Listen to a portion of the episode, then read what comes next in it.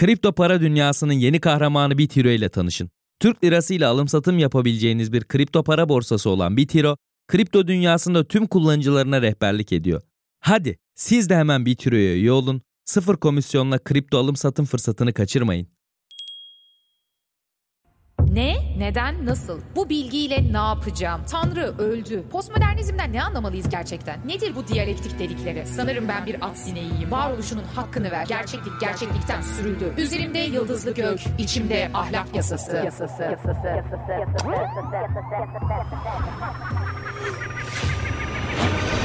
Dünyaya fırlatıldık.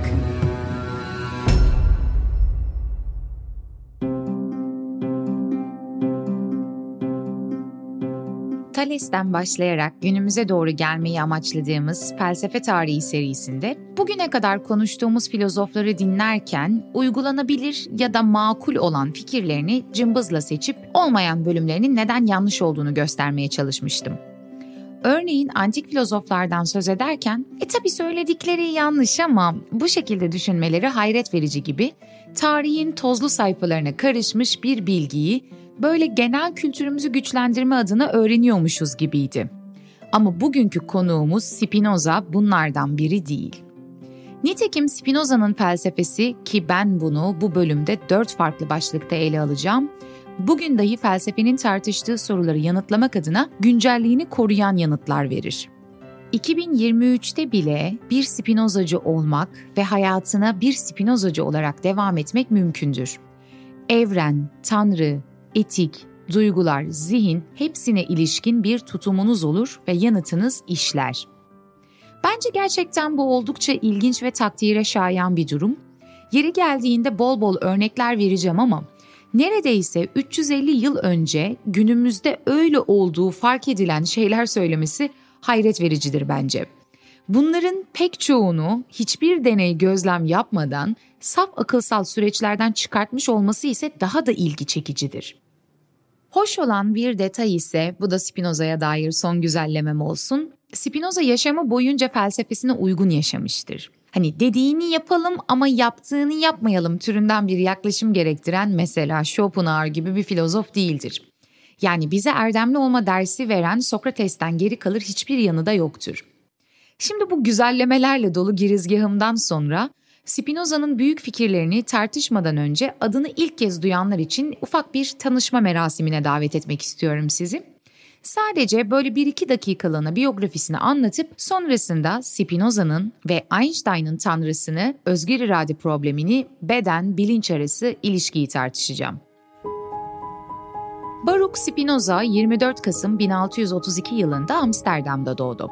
Asılları İspanyol Yahudisi olan ailesi Engizisyon'dan kaçarak oraya sığınmışlardı. Amsterdam'da Sefardim adı verilen cemaatin bir parçası olarak çocukluk ve gençlik yıllarını geçirdi. Portekiz ve Yahudi cemaati okullarında eğitim aldı ve bu süre zarfında skolastik felsefeyle tanıştı. Ama 1656 yılında yani yalnızca 24 yaşındayken Yahudi cemaatinden törenle lanetlenerek kovuldu. Bu yüzden Yahudi ismi olan Baruk değişerek Benedikt oldu. İşin aslı Spinoza'nın lanetlendiği yıla değin yayınlanmış bir yazısı bile yok.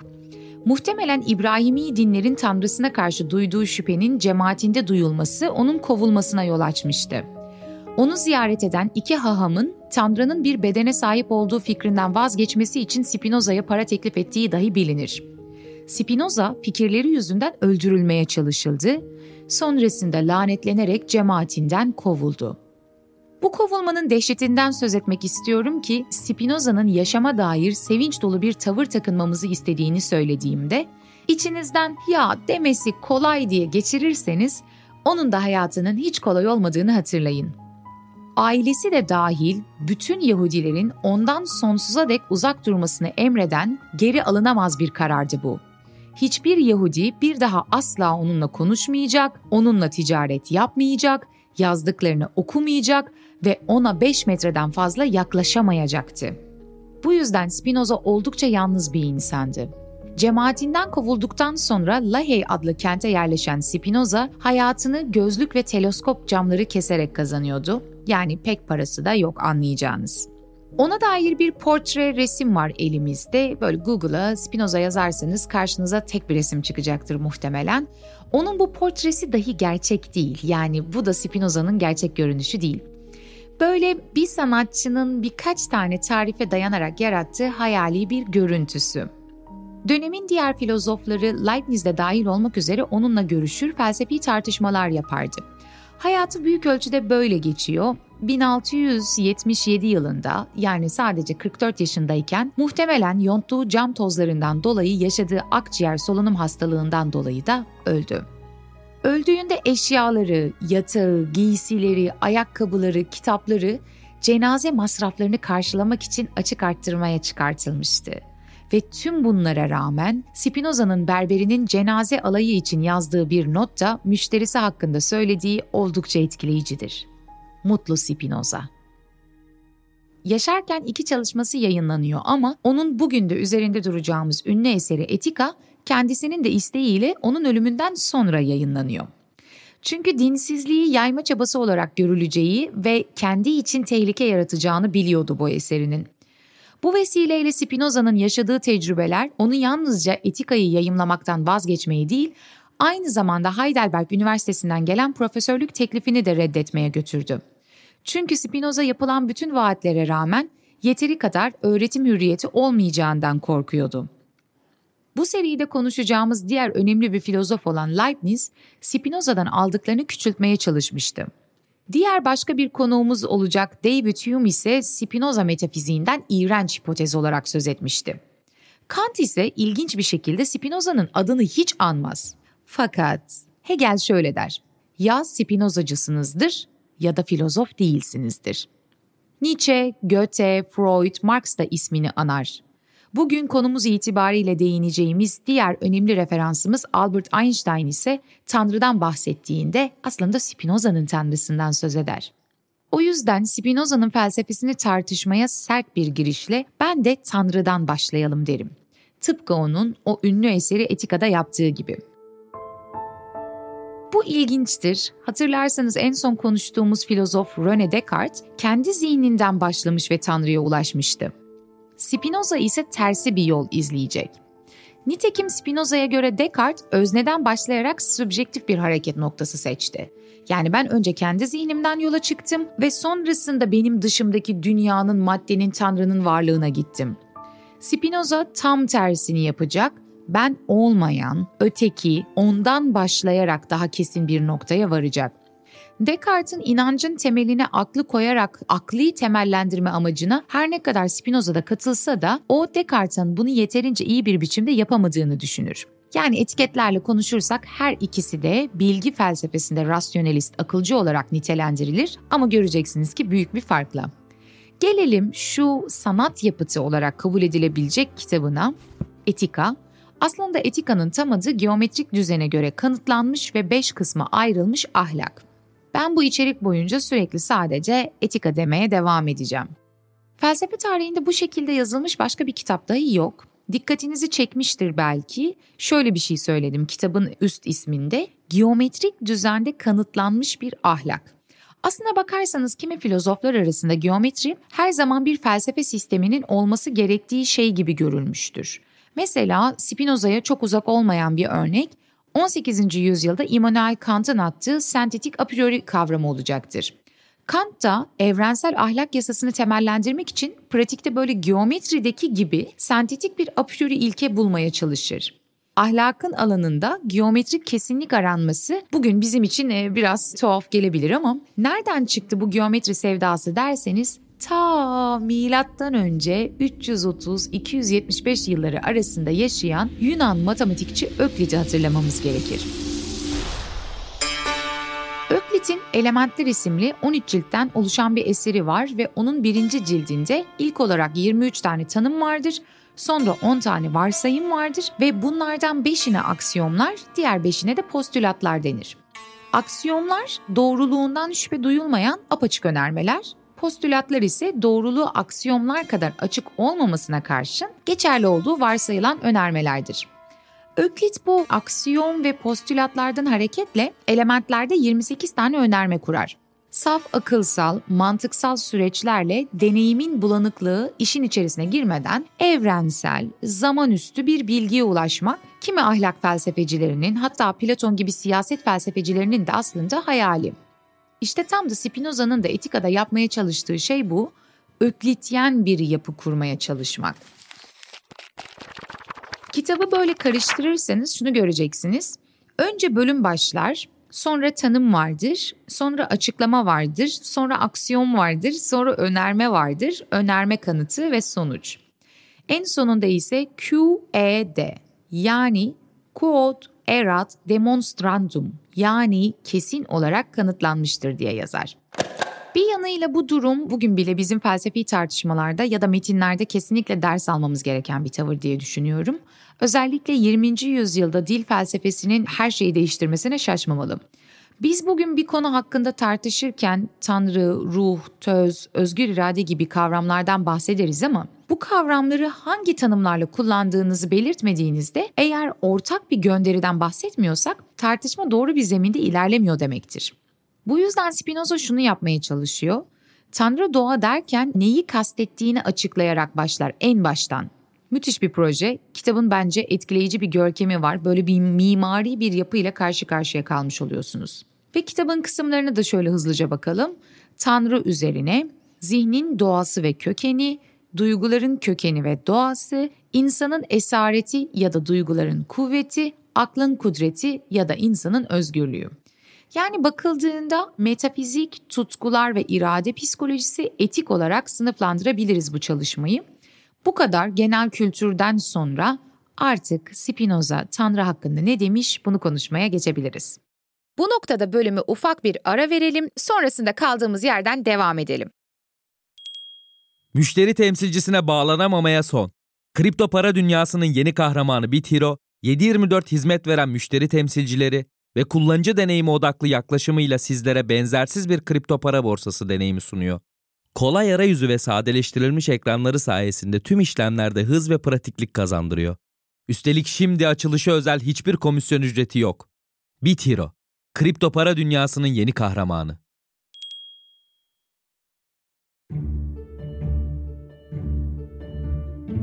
Novalis, Spinoza tanrı sarhoşu bir adam demişti.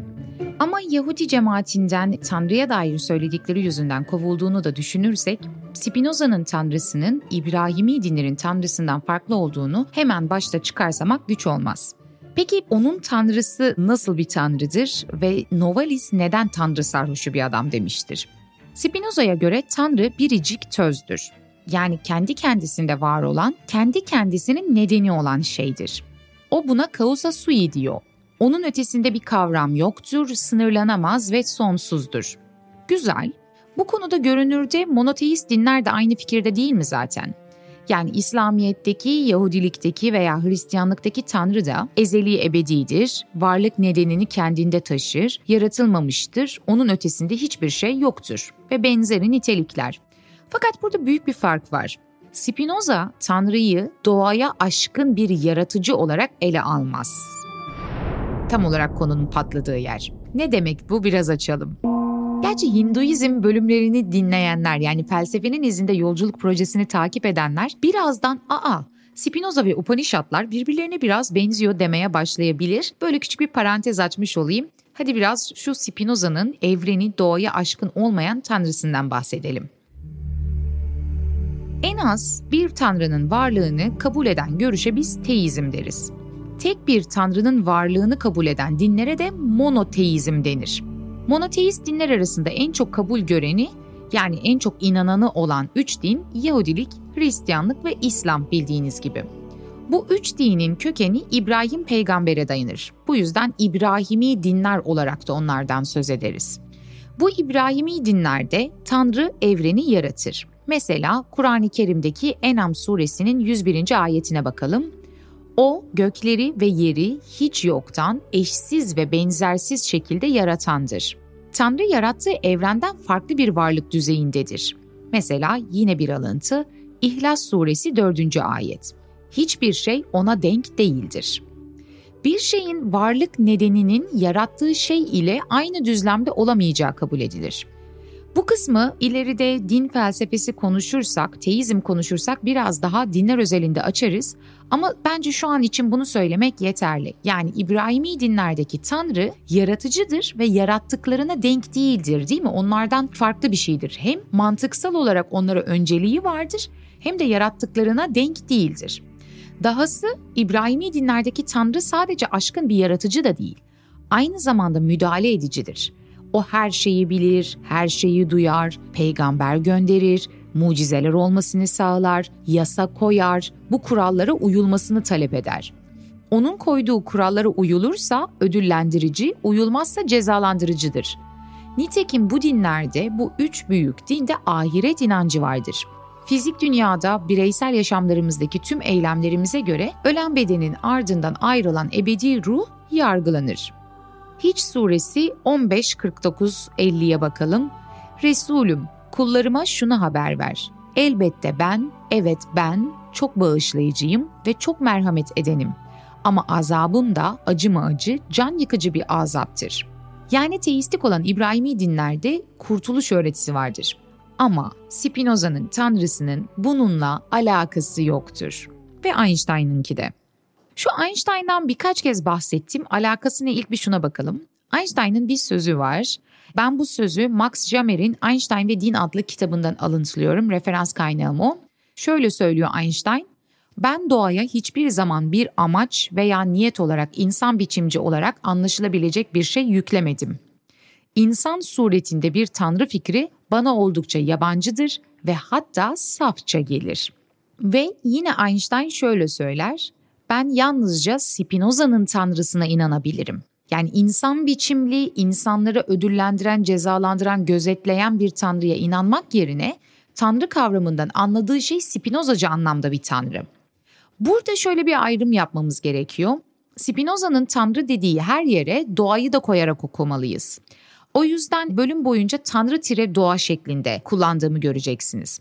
Yoksa e sonuçta Spinoza'da da bir tanrı var yani demeye varıyor. Bu benim çok fazla gördüğüm bir yanılgı. Spinoza için tanrı ve doğa bir ve aynı şeydir zaten.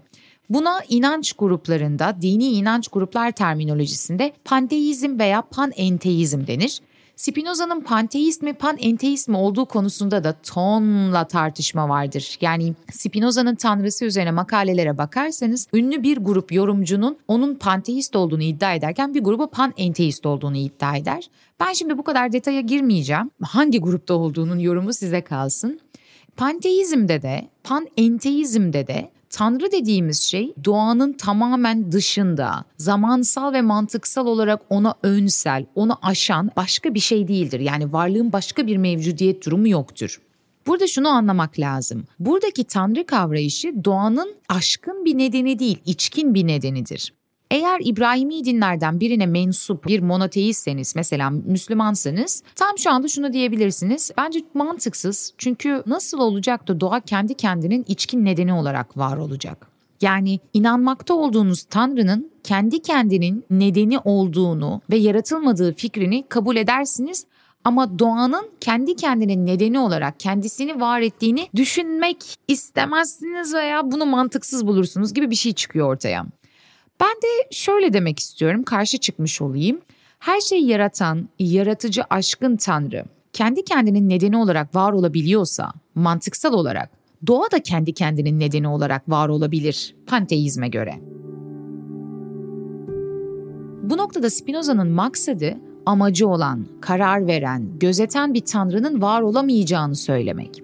Çünkü böylesi bir tanrının oldukça antropomorfik, insan biçimli olduğunu söyler. Hatırlayın bu konudaki ilk iyi eleştirilerden bir tanesini Antik Yunan'da konuşmuştuk. Xenophanes yapmıştı. Ne demişti fragmanında? Bilen, duyan, merhametli, sevecen gibi niteliklerin Zeus sinirlendiği için bunlar oldu demekten çok da farklı olmadığını söylemişti. Yani kozmik iyilik, kozmik kötülük, Tanrı'nın ödüllendirmesi gibi meselelerin hepsinin insanın değer yargılarına ilişkin kavramlar olduğunu söyledi.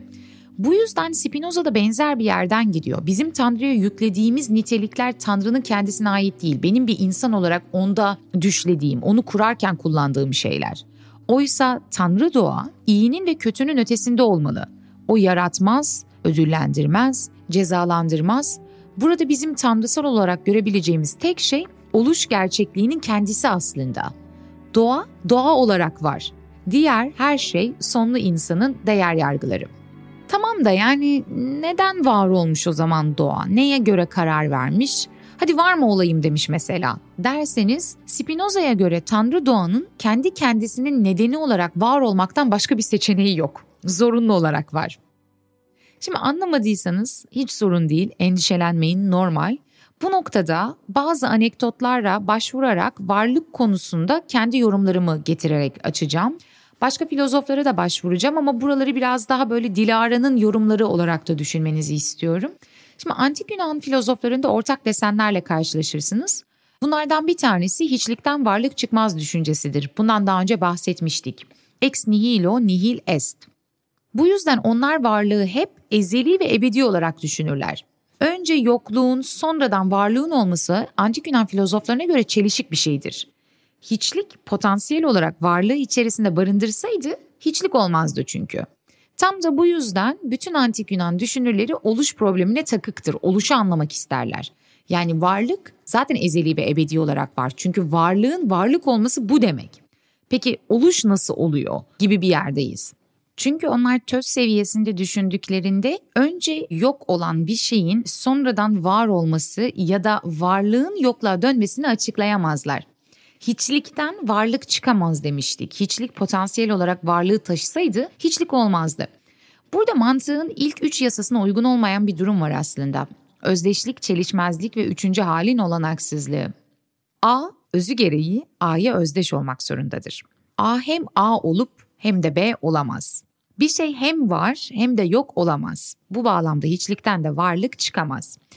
Mecburen ya varlığı, evreni, doğayı, maddeyi ne derseniz deyin ezeli ve ebedi kabul edeceksiniz ya da aşkın ilahi bir müdahaleye başvurmak zorunda kalacaksınız. İbrahimi dinlerde böyle yapıyor zaten. Tanrı ol diyor ve oluyor. Ama dinin kültürelliği ve toplumsallığını bir kenara koyun, bir düşünce deneyi yapalım. Bir laboratuvarda doğmuş, büyümüş ve dinlerden hiçbir haberi olmayan, matematik, mantık eğitimleri görmüş, akıl yürütme yapabilen hayali karakterimize iki durum anlatalım. Biri evrenin kendi kendinin nedeni olarak ezeli ve ebedi var olduğu meselesi olsun. Diğeri evrenin dışında ona aşkın bir yaratıcının ol demesiyle evrenin ya da varlığın olduğunu, buna karşın Tanrı'nın ise ezeli ve ebedi olarak var olduğu olsun. Yani iki farklı senaryo sunalım. Şu an çok varsayımsal konuştuğumun farkındayım ama bence biri diğerinden çok daha makul değil bu bakış açısından baktığımızda. Aşkın Tanrı'nın kendi kendinin varlık nedeni olduğunu söyleyen biri evrenin kendi kendinin varlık nedeni olması meselesinin saçmalık olduğunu söyleyemez bence. Spinoza'da gördüğüm de işte şöyle bir imkan. Varlık var olmak için zaten onu yaratan aşkın bir tanrıya ihtiyaç duymuyor. Varlık dediğimiz kavram kendi özü gereği vardır. Etika birinci kısım yedinci önermede şöyle diyor mesela. Var olmak tözün doğasına özgüdür. Bu durumda asıl saçma olan varlık nasıl meydana geldi diye sormak. Hani varlığı kim meydana getirdi, nasıl yaratıldı? Bu konuda Parmenides ve gelecekte konuşacağımız Heidegger de aynı fikirde. Çünkü aksi takdirde siz varlıktan önce hiçlik olan, sonra yeniden varlığa dönüşen bir şey arıyorsunuz demektir. Oysa Heidegger de kendine özgü diliyle şöyle söyler. Varlık varlar, hiçlik hiçler. Yani var olmak varlığın en temel özelliğidir, en temel niteliğidir. O yüzden varlık nasıl ortaya çıktı, onu kim yarattı diye sormak aslında yanlış bir soru. O halde şöyle toparlayalım. Tanrı'nın veya evrenin kendi kendisinin nedeni olarak var olması meselesini güncel fizik açısından değerlendirmek de anlamlı olabilirdi ama şu an farklılıkları üzerinden kurgulamak istiyorum. İbrahimi dinlerin tanrısı versus Spinoza'nın tanrısı. Burada bu tanrı kavrayışının İbrahimi dinlerin tanrısına aksi olduğunu göstermeye çalışıyorum ki bu kısmın önemli olduğunu düşünüyorum. Bu ayrımı yapmadığınızda Einstein'ın bazı ifadelerinde tanrı demesi bazı kişilerin onu tanrıya inanan bir teist olarak kabul etmesine yol açtı ama hakikat böyle değil. Çünkü Einstein ne demişti? Var olanların düzenli uyumunda kendisini belli eden Spinoza'nın tanrısına inanırım. İnsan eylemleri ve kederleriyle kaygılanan bir tanrıya değil. Yani burada doğaüstün aşkın bir tanrıdan bizi gözetleyen bir tanrıdan ziyade var olanların düzenli uyumunda kendisini belli eden yani varlık, varoluş içerisinde belirli bir düzeni sağlayan buradaki ilkeye, akla ne derseniz deyin, arkede diyebilirsiniz, logos da diyebilirsiniz. Kendisini belli eden bir tanrıya inanıyor. İşte bu yüzden yeni ateizmin önde gelen temsilcilerinden biri olan Richard Dawkins şöyle bir şey söyler. Panteizm uyarılmış bir ateizmdir. Yani Spinoza ve Einstein bir teist olmaktan ziyade ateist olmaya yakın, sadece uyarılmış bir ateist doğanın kendi içerisinde büyüleyici bir yasallığı olduğunu, fizik kanunlarının olduğunu, bunların da tanrısal olan olduğunu söylemek çok da ateistleri rahatsız edecek bir ifade değil bence. Çünkü Carl Sagan da şöyle bir şey söylemişti. Tanrı eğer sadece ve sadece kainatta hükmeden fiziksel kanunlar dizisi ise o halde kesinlikle böyle bir tanrı vardır. Bu tanrı fiziksel yönden tatmin edici değildir Nitekim yer çekimi kanununa dua etmenin anlamlı olduğu söylenemez.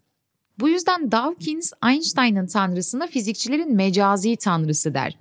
Ortada anlayamadığımız bir düzen, bir ilke, bir akıl var. Başlatıcı kuvvet olarak henüz anlamlandıramadığımız bir şey var ve biz ona tanrı diyoruz. Burada bir metafizik kavram olarak fizikçilerin kullandığı mecazi bir kavram olarak vardır tanrı. Benim kişisel görüşüm şu yönde bir kişinin ateist olmak yerine Spinoza'da veya Einstein'da gördüğümüz şekliyle panteist olmasını belirleyen temel etmen ontolojik değil, pratik nedenlere dayanıyor. Yani bunun bilinçli bir tercih olduğunu iddia etmiyorum tabii ama kozmik sahnede olan bitenin kendi içerisinde zorunlu olduğunu düşünmek ve bu yasallığa kutsallık atfetmek aslında münferit olayları anlamlandırmakta ve teselli bulmakta yani psikolojik açıdan farklı etkiler yaratabilir. Çünkü bakıldığında evrende nedensel bir sürecin işlemesi hem ateistlerde hem panteistlerde ortak gördüğümüz fikirlerden bir tanesi. Ama bu nedensel sürece rağmen aslında bir amaçlılık yok. Yani iki tarafta da ateistlerde de panteistlerde de şunu görüyoruz. En azından Spinozacı panteizmde şunu görüyoruz. Evrende işleyen takır takır bir süreç var ama bu daha iyiye doğru giden bir amaçlılık arz etmiyor. Bu kısım onları ortak paydada buluşturan önemli faktörlerden bir tanesi. Bunları şu açıdan düşünelim. Tanrı'nın kendi kendinin nedeni olarak var olması ve Tanrı'nın iradesine bağlı olarak ondan evrenin, doğanın, varlığın taşması fikri aşkıncı bir metafizik iken Tanrı faktörünü burada başka bir şekilde revize ederek evrenin ya da varlığın kendi kendisinin nedeni olarak zorunlu olarak var olduğu düzenleyici bütün yasaları da kendi içerisindeki organizasyondan çıkardığı meselesine de içkinci bir metafizik diyelim ve bunlar varlığa ilişkin iki farklı kavrayış olsun. Spinoza bir içkinlik metafizikçisi. Yani burada tanrı dediğim şey varlığın kendisine dair bir şey. Varlığın kendisi onun ötesinde bir şey değil. Bu fikir size nasıl hissettiriyor? Bu konu hakkında neler düşünüyorsunuz? Bunları düşünmenizi istiyorum. Çünkü gelecek bölümde bu konuyu biraz daha detaylandıracağız ve özgür iradeye kadar varacağız. Ama şu tanrı doğa kısmına bir girizgah yapmış olalım. Gelecek bölümde görüşene dek meraklı kalın.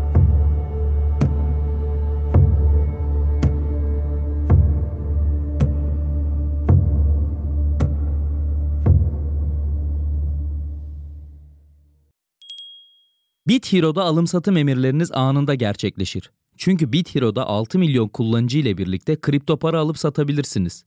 Üstelik sunduğu yüzden fazla kripto para seçeneği sayesinde yatırım alanlarınızı da genişletiyor. Siz de BitHero'ya üye olun, kriptonun kahramanı olun.